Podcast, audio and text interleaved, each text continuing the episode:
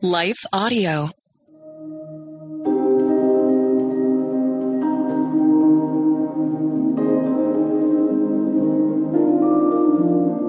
Hello. Thank you for listening to Your Daily Bible Verse, the podcast that examines one verse each day to learn more about God and His will for us. I'm your host, Jennifer Slattery, and after this short word from our sponsor, we'll dive into today's Bible verse, Luke 22:10.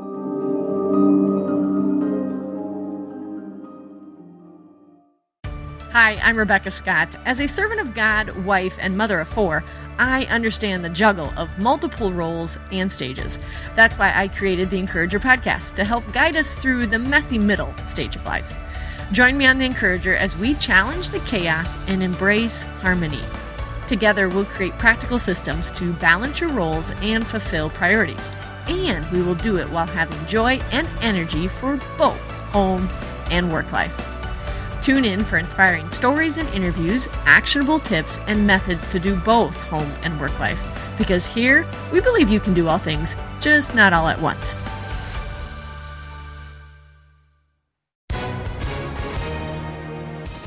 Hi, everyone. If you've been injured in an accident that was not your fault, listen up. We have legal professionals standing by to answer your questions for free. Call now and find out if you have a case and how much it's potentially worth. Call 800 497 4410. I'm here with spokesman John Wolf. So, John, tell everyone listening who should call right now. Well, Maria, first off, thank you for having me here. It's always nice to answer the listeners' questions. Now, as far as who should call in, anyone who's been injured in an accident and think you deserve compensation, give us a call right now. 800 497 4410. You'll find out if you have a case and how much it's potentially worth. Thanks, John. You heard it, folks. Take advantage of this opportunity and call now. 800 497 4410. Advertisement sponsored by Legal Help Center may not be available in all states.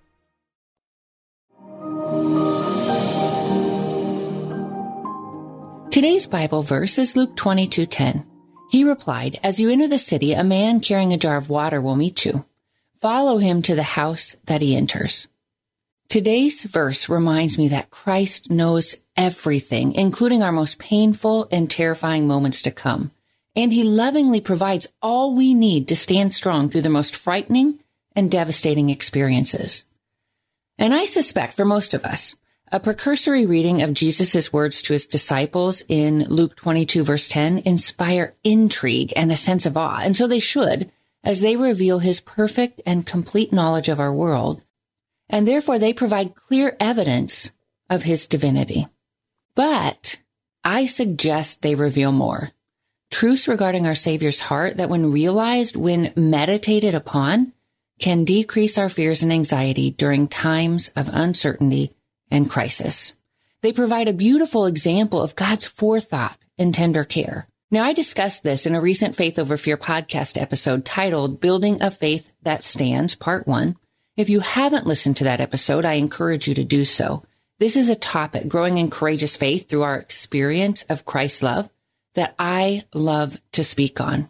If you're an event planner or ministry leader looking for someone to speak at your next event, I encourage you to contact me through my website, jenniferslatterylivesOutloud.com.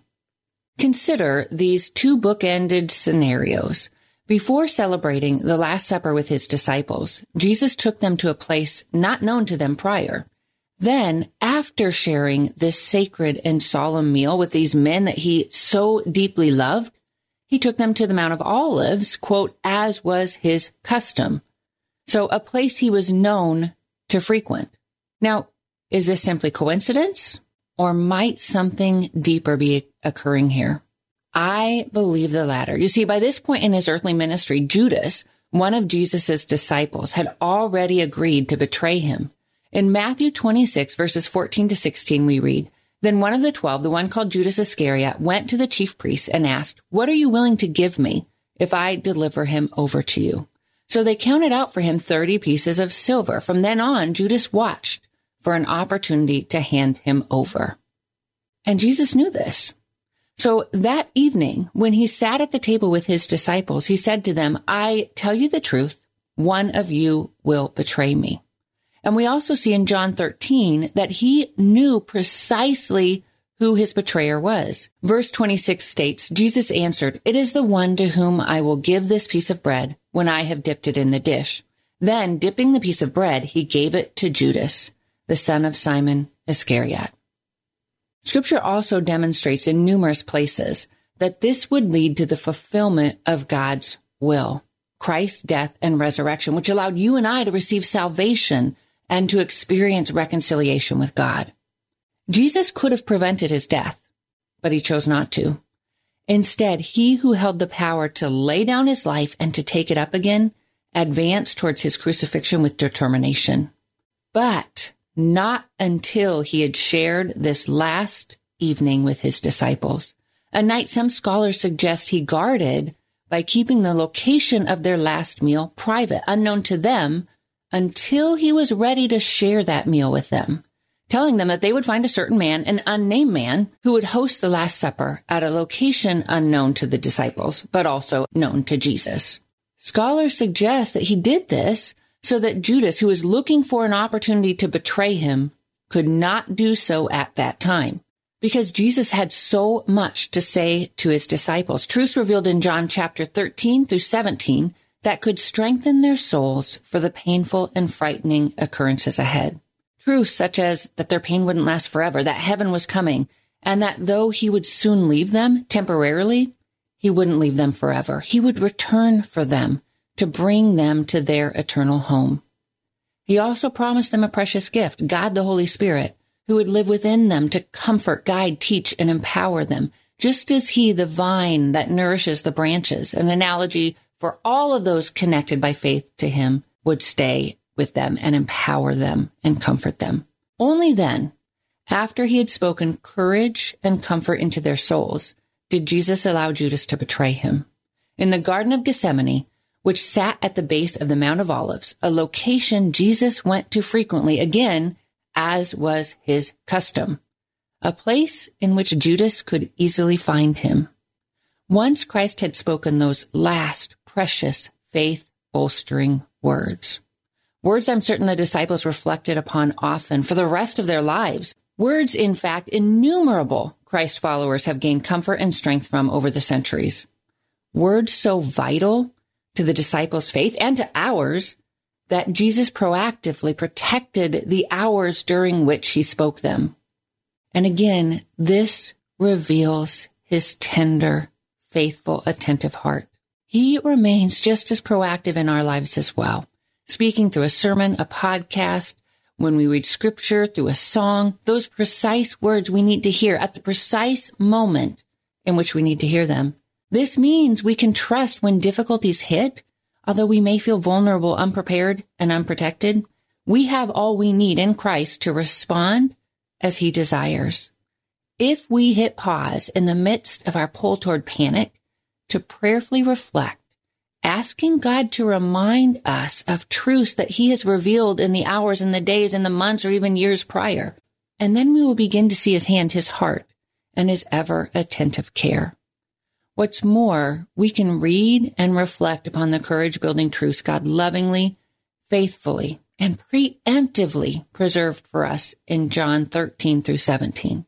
In times of tranquility, we can strengthen our souls for whatever battle lies ahead by meditating on and journaling upon those truths and what they reveal regarding God's character, his power, his heart, and his ability to care for us. We can fill our minds and our hearts with scripture.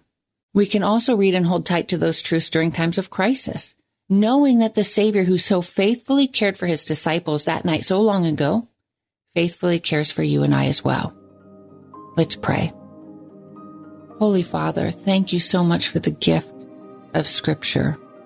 Thank you for giving us the Bible, for preserving those words for us so that we can gain strength and comfort and direction and guidance through them. During times of fear and anxiety, help us to pause and to reflect on those truths that we have read in the days, the months, the years prior. Help us to turn to your truths when we're afraid. Help us to build our souls with those truths so that we have this arsenal ready when crisis come. Give us a hunger for our Bibles, Lord. Give us a hunger for your truth. Give us a passion and a love for scripture. Help us to carve out time each day to fill our hearts and our minds with biblical truth.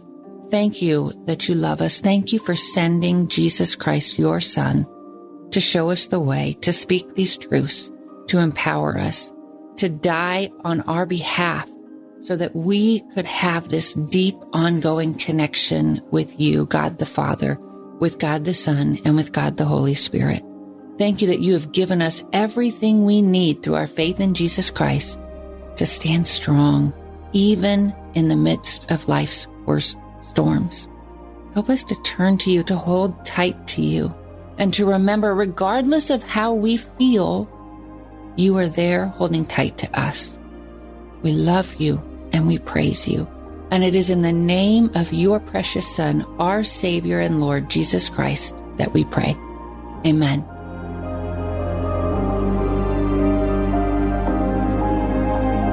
Your Daily Bible Verse is a production of Life Audio and Salem Media.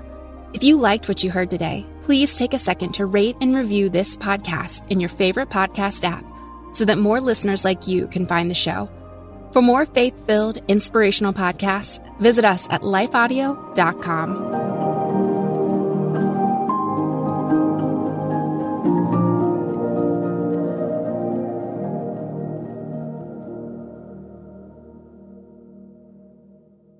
Have you ever considered yourself a messenger? Whether it's mics like this, bookshelves around the world, stages to take, or art to make, or perhaps businesses to build. It's time we start testifying truth unashamedly, creatively, and in love. My name is Tamara Andress, the host of the Messenger Movement podcast, which is designed to catalyze Christians to speak, write, build, and testify. If you're ready to turn your message into a movement and want to run with other messengers doing the thing at scale globally, search and follow the Messenger Movement podcast on your favorite podcast platform today or lifeaudio.com.